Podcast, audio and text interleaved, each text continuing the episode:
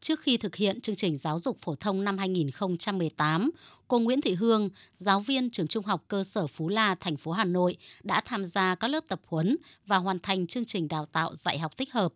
Với chuyên ngành được đào tạo ở bậc đại học là vật lý và thời gian dài dạy môn học này thì việc dạy tích hợp cả ba phân môn vật lý, hóa học và sinh học vẫn là khó khăn rất lớn đối với cô Hương.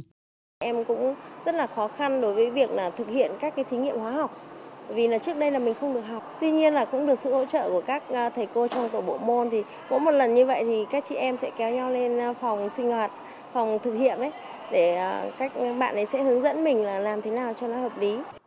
Dù giáo viên nhà trường đã rất nỗ lực trong việc triển khai giảng dạy các môn tích hợp thời gian qua, nhưng theo bà Trần Thị Lệ Hà, hiệu trưởng trường Trung học cơ sở Phú La, khó khăn lớn nhất với các trường chính là phân công giáo viên. Năm học này nhà trường có 46 lớp với 7 giáo viên dạy bộ môn khoa học tự nhiên là vật lý, hóa học, sinh học nên phải hợp đồng thêm 6 giáo viên để đảm nhiệm dạy các môn học này. Với khối 6, khối 7 thì à, trường chúng tôi cũng đã thống nhất đó là dạy học một giáo viên đảm nhiệm cả ba phân môn. À, tuy nhiên thì năm học 2023-24 thì đối với cái bộ môn ờ, khoa học tự nhiên lớp 8 thì ờ, về cái kiến thức nó cũng có nhiều những cái kiến thức chuyên sâu. Đấy, chính vì vậy mà giáo viên cũng chưa đủ tự tin để thực hiện đảm nhiệm một giáo viên đảm nhiệm với ba phân môn.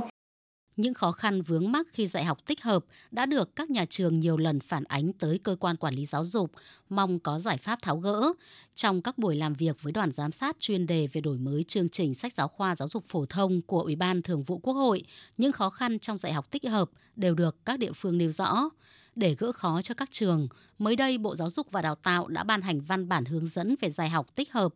Theo đó, Bộ Giáo dục và Đào tạo đề nghị các trường phân công giáo viên dạy có chuyên môn phù hợp với nội dung theo mạch chương trình. Như vậy nghĩa là phân môn nào khó lại quay về dạy đơn môn như cũ. Tuy nhiên theo bà Nguyễn Thị Bích Thủy, Phó Hiệu trưởng Trường Trung học cơ sở Vĩnh Quỳnh Hà Nội, hướng dẫn này cũng chưa thể gỡ khó được cho các trường trong dạy học tích hợp. Thì không phải giáo viên nào cũng đi học Ừ, được chứng chỉ để dạy à, nên à, tích hợp ba môn. Vậy thì chúng tôi phải phân công theo đúng chuyên môn thì cái việc